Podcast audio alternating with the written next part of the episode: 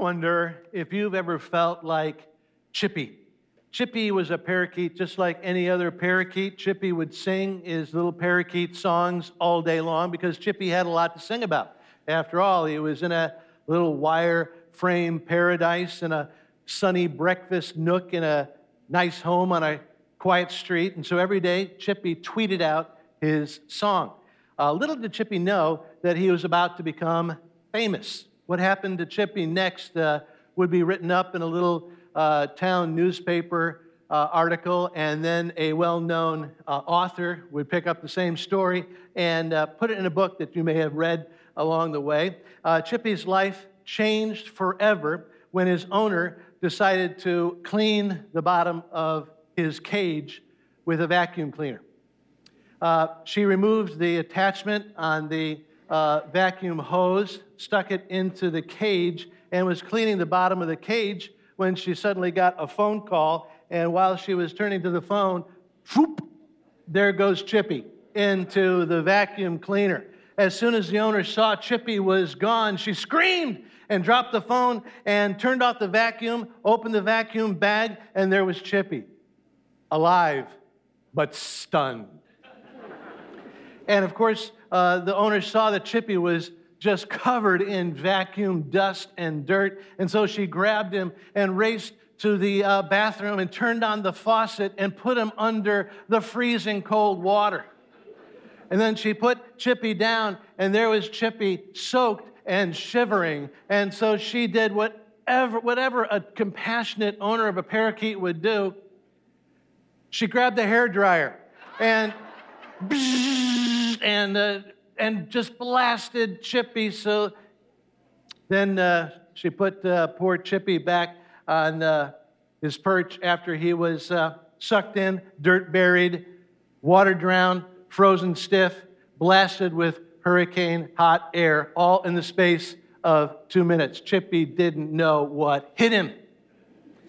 And uh, like I said, a, a newspaper uh, reporter picked up this little story and put it in the newspaper. And then this reporter came back to check up on uh, uh, Chippy and asked the, uh, Chippy's owner how Chippy was doing. And uh, she said, Well, Chippy is back on his perch, but he doesn't sing anymore. He just sits and stares. Chippy doesn't sing anymore. My question is how many of you feel like Chippy today? How many of you, how many have ever felt like Chippy? How many of you feel like you've had the song just sucked right out of you? I identify with Chippy. I think probably you do too. Uh, but God can give you a song. He can give you back your song if you just give Him a chance to take you above and beyond.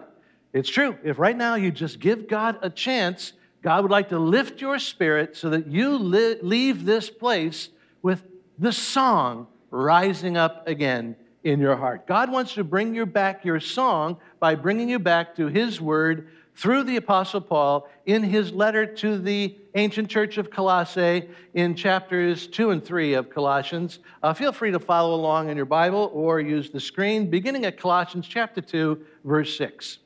So then, just as you received Christ Jesus as Lord, continue walking in him, rooted and built up in him, strengthened in the faith as you were taught, and overflowing with thankfulness.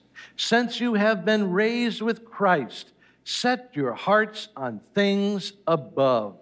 Let Christ's peace rule in your hearts, since as members of one body you were called to peace, and be thankful. Let Christ's word dwell among you richly as you teach and admonish one another with all wisdom and through psalms, hymns, and songs from the Spirit, singing to God with gratitude in your hearts.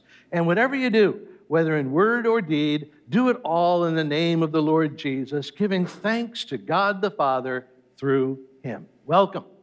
Welcome to this, the first message of a series that we're calling Above and Beyond. And uh, in, this spirit, uh, in this series, we're going to be studying the life changing, world altering concept that a personal relationship with God above empowers me to live beyond whatever threatens to keep me down. And so, over the next six weeks, uh, we'll be hearing God speak through the Apostle Paul on how a relationship with God above empowers me to live with love beyond my selfishness, with boldness beyond my fear, with peace beyond my anger, with grace beyond my bitterness, and much more. But today, we are going to study and see how a relationship with God above empowers me to live with grateful joy beyond circumstances that threaten to keep me down. We all want to live above and beyond. At least we want the beyond part, right? Uh, here in Colossians, Paul is talking about the above part, which is a relationship with Jesus. But then Paul also talks about the beyond part, which is uh, grateful joy that, that really is living beyond the circumstances that threaten to keep me down. You see those gratitude words, right? Uh, uh, that's a sign of a person who is living beyond negative circumstances. I know I'm living beyond when I have overflowing thankfulness. What would that look like? What would it look like if I lived with overflowing thankfulness, singing with gratitude, thanking, thanking, thanking, and thanking some more? Do you see that? See how Paul piles these gratitude words up four stories high? That's living beyond my circumstances. We're all like Chippy. We all get the joy sucked out of us by people and problems, but some go beyond. Some go beyond circumstances and get their song back, and you say, That's what I want. Yeah, sign me up. You know, I'm stressed out. My relationships are all filled with conflict. My life is messed up. So, if there is a joy pill, I'll take it. Look, just let me swallow it. If there is a magic gratitude prayer, I'll pray it. Sorry, it's not like that. I can't live the beyond unless I first live the above.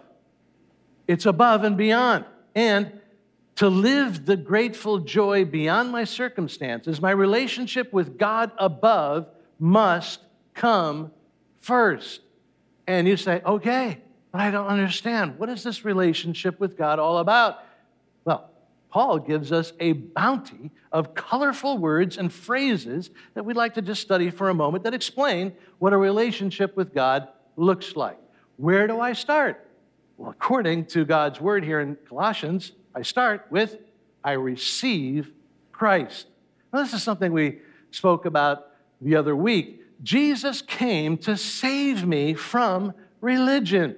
There is no way that I can earn a relationship with God.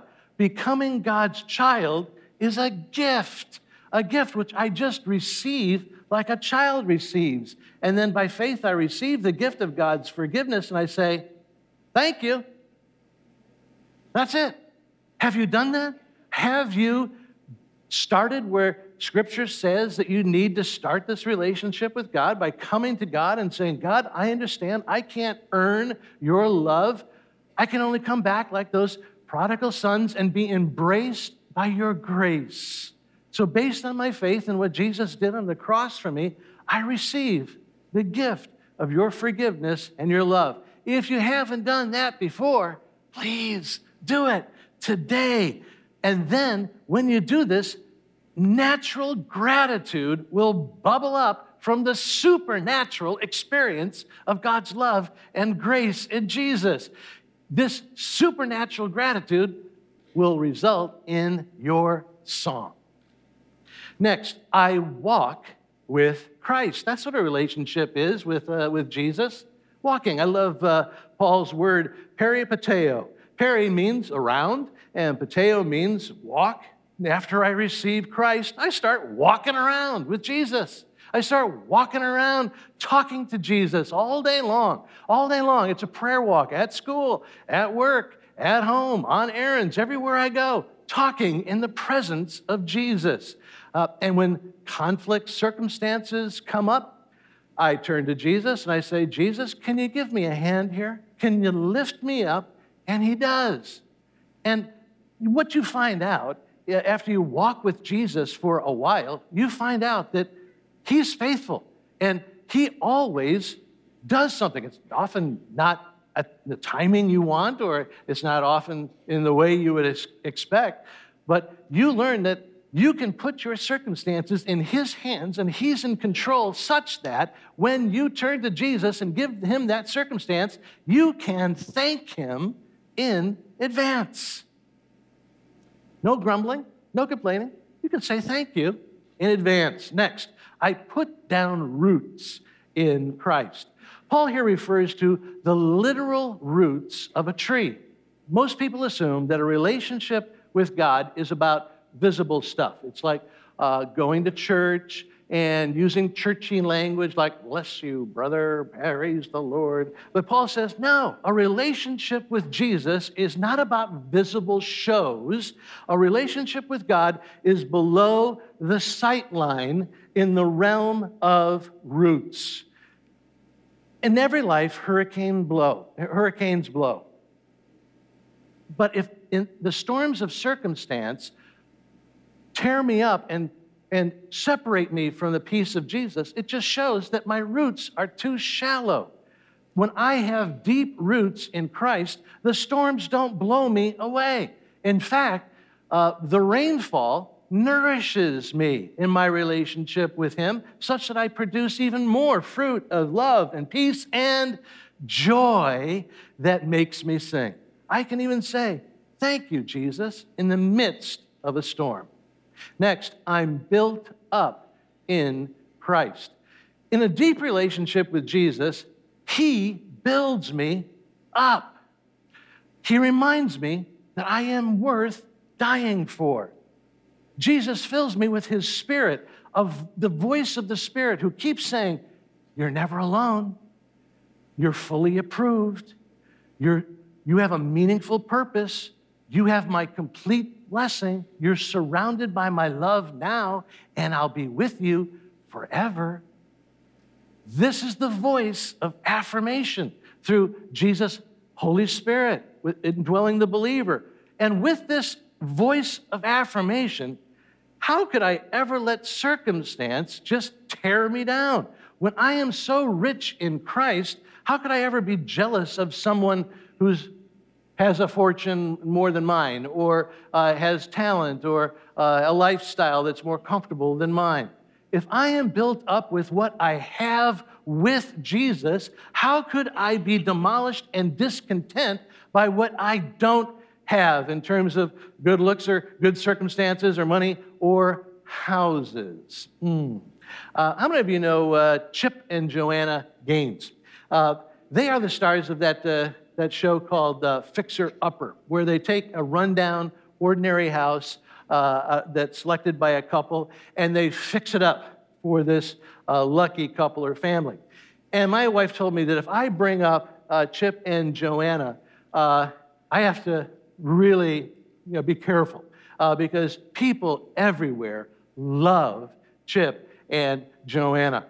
My, life, my wife should know this because Fixer Upper is her favorite show. She especially loves the end where the uh, lucky couple or uh, recipient stands in front of a life size photograph of their what their crummy house looks like before, and then the before picture separates, and behind is the after fixed up version. And then the soft focus comes in, and we see the open plan kitchen and the homework nook for the kids. And, uh, and, and by some Waco, Texas miracle, this is all done for what in Connecticut we pay for an oil change. And uh, And this wide eyed couple just goes in and is just so amazed. And, and we're just so happy for them, right? And my wife emphasizes that Chip and Joanna are truly wonderful people. They have great kids. They have a loving marriage. They love God. They are truly brothers and sisters in Christ. I love Chip and Joanna. I just wanted to say one little thing about the show, and that is that for me, their TV show comes straight from hell. Um, for me, uh, just for me, uh, is because it creates these negative attitudes in me. First of all, I am no chip. Chip is a handyman extraordinaire, and I am no Chip. But that doesn't stop my wife from expecting that I can do Chip things after she watches the show. But you see, I am the anti Chip. Whatever I do to improve things around the house, make them worse. I am the fixer downer. And, uh, but that's not the biggest problem. The biggest problem is that whenever I watch the show, every episode makes me feel discontent about me, about my life, and about my space. I look around at my space and I say, I'm living in the before picture. and understand, I'm not saying anything, you know, about my house literally. I'm just, uh, it's perfect, it's fine. Uh, I'm just telling you how the show makes me feel about me and my life. I keep asking myself, how can I be happy when I do not have a kitchen table of reclaimed wood? I do not have a mud room with cubby holes for everybody's shoes. How can I be happy? How can I be content? How can I be satisfied when I'm living in the before? Listen, all I'm saying is that in order to live beyond the discontent that sucks the song out of my life, I must turn off the voices, even voices of wonderful people who end up tearing down what the voice of Jesus is trying to build up within me. For me, it's fixer upper. For you, it might be Facebook upper and seeing photos of how everyone else is having better meals with better people on better vacations than you. And if it tears you down, turn it off. Turn the voice off. Turn off the voices of discontent so that Jesus can build you up and give you that song of gratitude. Start singing because he builds you up. Next, I let Christ's peace rule me. Paul says, let Christ's peace rule your heart. And that word, word he uses for rule refers to a judge at a sporting event. In baseball terms, uh, I can choose to let Christ's peace be the umpire, the umpire who calls uh, safe and out, uh, foul or fair. Uh, when I have a relationship with Christ above, his peace says to my worry, You're out to my anxiety, you're out. And Paul's life proves that if I let God's peace be the umpire over my perspectives, I end up with an attitude of gratitude. You know where Paul wrote these words about grateful joy? He wrote them in prison with his flesh being chafed into a bloody mess by shackles. And do you know what Paul did in prison?